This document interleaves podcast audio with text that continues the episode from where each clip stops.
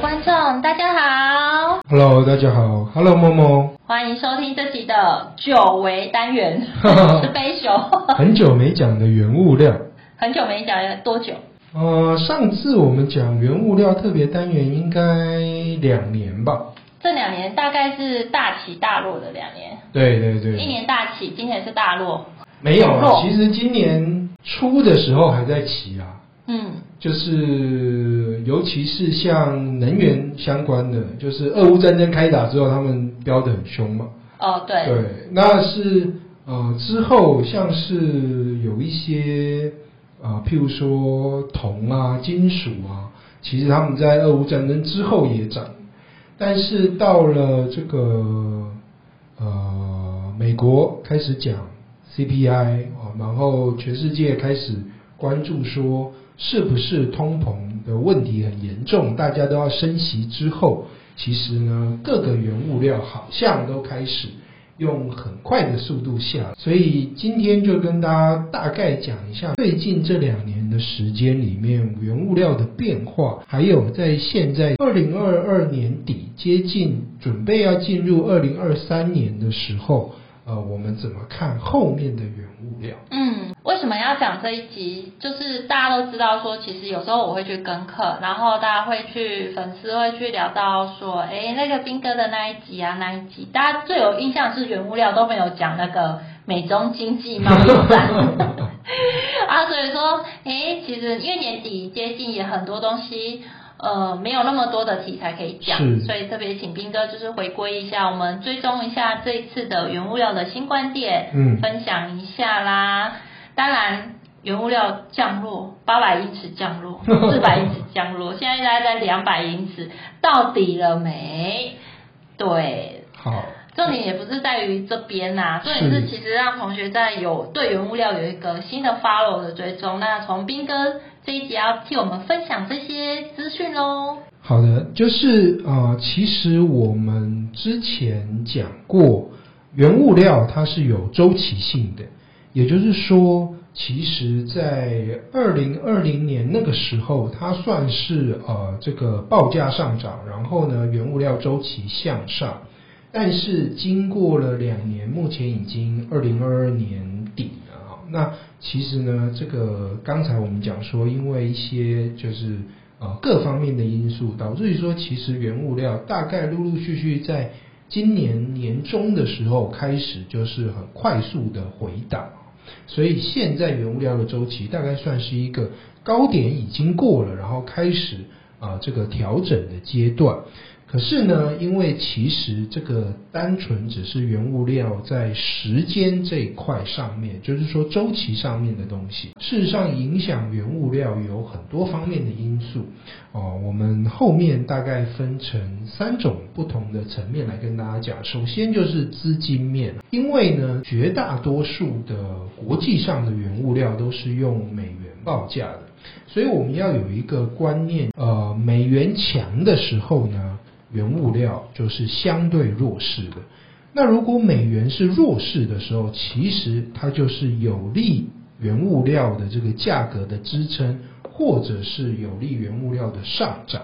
第一个观念，首先大家要理解，就是说，呃，美元的强弱的这个观察点是跟原物料有非常大的联动的关系，所以呢，大家也都知道，最近的这个美元。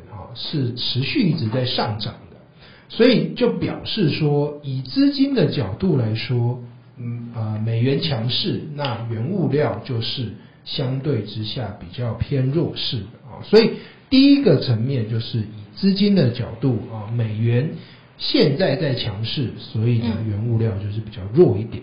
接下来第二个角度呢是供需的结构，供需结构是呃我们全球。或者是一些，当然我们全球我们不可能看全部国家，所以我们只能 focus 在一些比较对，就是经济比较大的经济体。啊，譬如说最大的当然就是美国。啊，然后呢就是中国大陆，然后就是欧洲整个地区，我们算是一个国家的话，基本上我们看原物料的影响，很大程度就是跟这三块国家或者是这三个地区。他们原物料的呃使用的情况，或者是它的需求程度怎么样哦，然后来看它的供给跟需求的关系，这个是第二个啊，然后再来最后一个呢，大概就是原物料的库存。当然，库存这一点呢，就是每一个国家的状况都不一样，那呃要找资料也比较麻烦。但是呢，我们大概只能从一些啊、呃、其他的行业啊、哦，然后来佐证。所以接下来就是跟大家讲这三个层面啊。嗯，所以说讲真的，因为美元这一波升息上来，是。如果去年有买美元的，今年应该投报率会比做台股投资好。哦，那当然。讲干话。是是。今天有人传给我，就笑了。我就说，那我们今年在干嘛呢？斌哥，我们今今年在干嘛？所以其实这个就是怎么说呢？就是大家一直会有听过的观念，就是你要做配置。对。就是说，其实配置不单纯只是说，哎，我要呃股票要不同的分散配置，而是说我所有的资金。我要做一个配置，呃，我们一直都讲说，投资本身你要拿来投资的钱，一定是不可以影响你生活的花费的，所以那个一定是你比较闲置的资金。那你在闲置的资金里面，你说，而、呃、我就是只做台股，我没有要做美股啊，我没有要做什么入股啊，我没有要做其他地方，那也无所谓，但是。呃，或多或少，我们都还是会建议你在资产上面，你可能要配一个，就是跟台币走向比较不一样的币别。大部分我们都会建议，就是你要配置一个美金的部位。原因就是因为，当你美金在贬或者是在升的时候，其实你台币或多或少就会影响到你整个资产部位的水位。譬如说，像之前台币。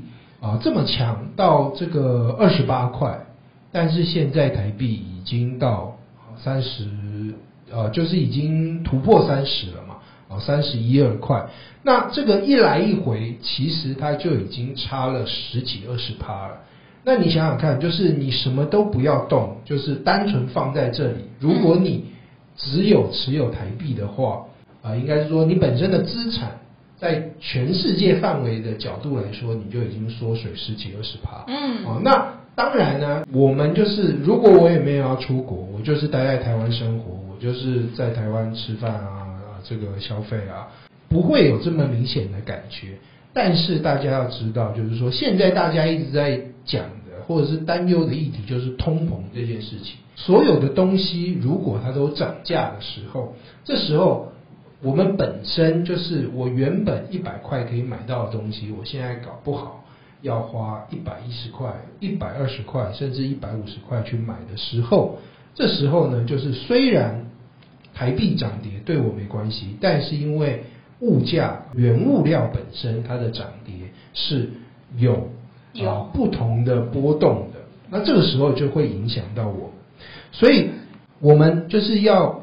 特别提醒大家，今天第一个要强调的观点就是，美元是需要注意的。不是说，美元的水位，你不是说，诶，我本身又不买美元，我又没有要去赚那个汇差，我干嘛要去关注美元？如果是我们的长期听众，应该应该都会知道美元是非常的重要。我们已经不止一集在讲美元了，是，所以这个大家应该忠实观众应该都会去做功课。好，那产业的近况，针对塑化、钢铁、水泥还有海海运业的状况呢？呃，我们后面。可以慢慢跟大家讲啊，说因为呢，这个这一波原物料其实它上涨跟下跌，上涨当然有一个很重要原因，就是因为 COVID-19 的关系，所以当时啊，在那个阶段，就是大家整个生活形态改变，所以很多原物料受到 COVID-19 啊，然后还有就是海运，就是因为 COVID-19 导致于海运的状况整个改变，那。所有的这个原物料其实都受到海运相关的影响哦，导致于说，诶，它有一个大涨大跌的这个变化。但是呢，因为除了这个 COVID-19 造成的影响之外，目前我们比较短中期的影响，大概就是从今年二月二十开始的这个俄乌之战啊。那当初大家本来以为俄乌之战会速战速决，就是大家都觉得俄罗斯这么大，乌克兰这么小，它应该很快就结束了吧？是，讲到这个又要叹气。明明就是可以短期结束的东西，为什么拖那么久？就会产生出一些美国阴谋论。啊，对啦，但是阴谋论，是是是，这个可以去听我们之前的这个俄乌之战的特别单元。对，我们都是有连续性的，好不好？是是是，对，就是呃，如果大家没有听过的话，可以回去补一下啊。我们最常说的就是这句话。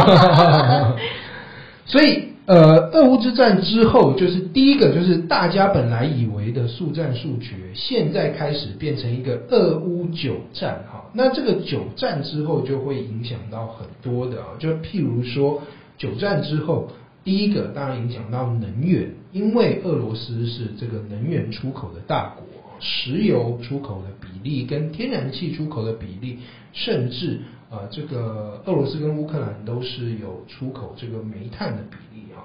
然后，另外再跟这个民生比较有关的，就是俄罗斯跟乌克兰也都是很重要的这个小麦的出口国，所以这些情况其实它都会影响到整个原物料的这个变化哈。所以呢，这个我们可以先来看一下，我们有附的一个图，这个是 LME 的铜的报价。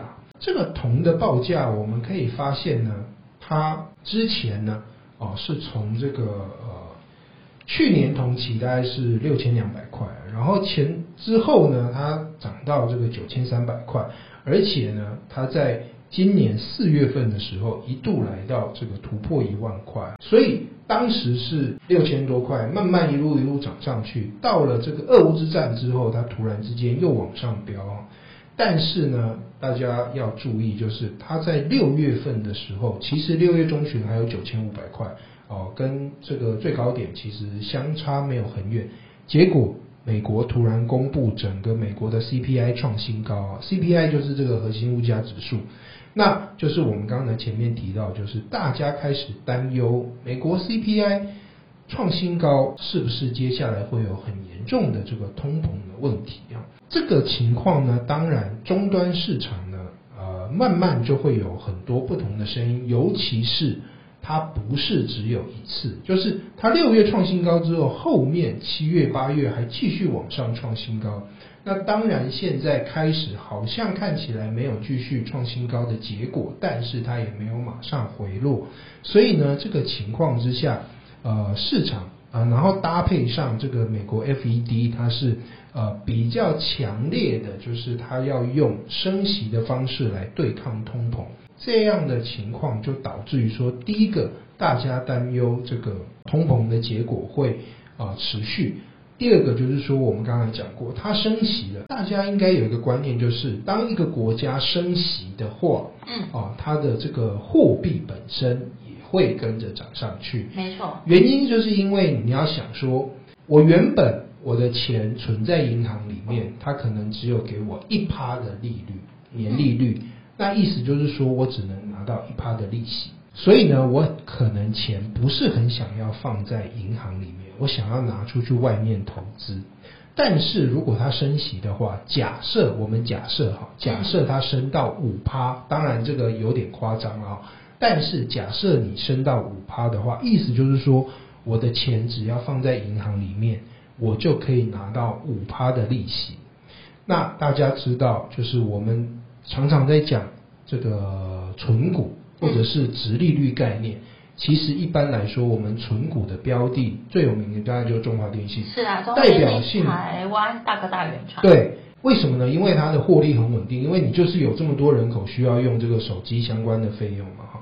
所以呢，基本上像电信类股，他们的殖利率每年大概就是四趴多五趴，所以你就想哦，如果我这个钱。放在银行里面，银行就给我五趴，那我为什么要拿出去投资呢？就是我什么都不用做，银行自动就给我五趴了。这种情况之下，钱当然就是你本来拿出去外面投资的钱，你就会拿回来，然后就存在银行里面，自动领那个五趴的利息。所以这个就表示说，你的利率越高，你放在外面的钱就会。一直回来，大家会走向就是零风险投资。对，因为大家没有人想要承担风险嘛。那我干脆就是我放在银行，银行自动就给我这么高的利息，所以呢，我外面本来拿出去投资的钱全部都拿回来了。那钱一直汇回国内，这一个货币本身就会开始呃升值。升值。所以相对来说，现在的情况就是说，为什么美元一直升息，那美元就一直涨？原因就是因为。它一直升息，所以过去因为之前曾经有一度美元是零利率的，也就是说你放在银行拿不到任何的利息。但是呢，现在美元开始一直升息，一直升息，表示说我原本要到全世界各地去投资，然后我要辛辛苦苦还要去收集很多资料，还要做很多功课，转来转去，我搞不好现在哎，我都不用做这些事情，我直接存回我国内的银行啊，所以呢，美元一直汇回美国那。美元利率继续往上升，那美元就会继续涨。所以呢，这个是利率跟这个货币的关系啊。那这种情况之下呢，也在今年这个目前持续升值的状况之下，终端市场的预期可能美国明年的利率会升到四点七五趴。这个情况呢，利率升到四点七五趴，影响的首先就是房贷利率，因为利率。银行是四点七五趴，那意思就是说你的房贷当然也会升到差不多水准，甚至高一点嘛。对，甚至还要高一点啊。对，所以呢，这个对于整个房市或者是我们说是耐久财啊这一些的压力是非常大的。在这个情况之下，也就是说我们前面讲，不管是资金面还是它实质层面上，美元的这个升值。跟美息的这个就是利率的这个一直加息哈，这个或多或少都会影响到所有原物料的这个相关，尤其是像美国是这样，然后呢，像中国大陆，中国大陆其实过去它的房市是一路一直往上冲的，呃，房价是年年往上增长，你今年不买，明年肯定更贵，绝对不会更便宜啊，那已经成长了十几年，都一直在往上成长。可是现在中国大陆就是因为它的房市，呃，政府终于就是要出口出手调控啊，所以呢，其实从去年下半年中国大陆的房市就已经转弱，加上他们中国大陆还是坚持这个清零的政策，也就是还在清零，你知道吗？对对对，还在清零。我婶婶那边她有说福州，嗯，也开始清零了。我说哦，那你们出入还好吗？家人还好？说没有，就是一直塞啊，两天塞一次。对，就一直被一直被快塞啊，一直被捅鼻子。对对，所以就表示说，其实他是政府出手压制房价，加上他这个清零啊，他就等于是有风控嘛。哦，所以呢，大陆的房市是节节败退，那导致于说，其实中国大陆的房市它有一些结构性上面的问题啊。这些状况之下，当然都会导致于相关的这个原物料，它是会慢慢的这个一直修正。那在这个调整的过程当中，其实我们大家需要留意的是，什么时间点可能是一个。比较止稳的迹象，有一个观察的点。这个回到我们刚才讲，就是重点就是大家可以先看美元，或者是美国的利率政策什么时候还会继续升，或者是什么时候开始它会停止。啊，当我们观察到，哎，美元可能不再强势，或者是美国的利率政策可能不会继续升息，甚至可能开始降息的时候，这时候可能就是一个相对原物料的低点，其实就会出现。好，这一趴呢，我们就谢谢彬哥帮我们先分享一下短期最重要的就是观察美元的走势跟小节，大家注意听哦，就是其实连带的影响非常的大。那我们在下一集就在八大解密第二趴中期的重点喽，谢谢大家，各位观众，拜拜。谢谢大家，拜拜。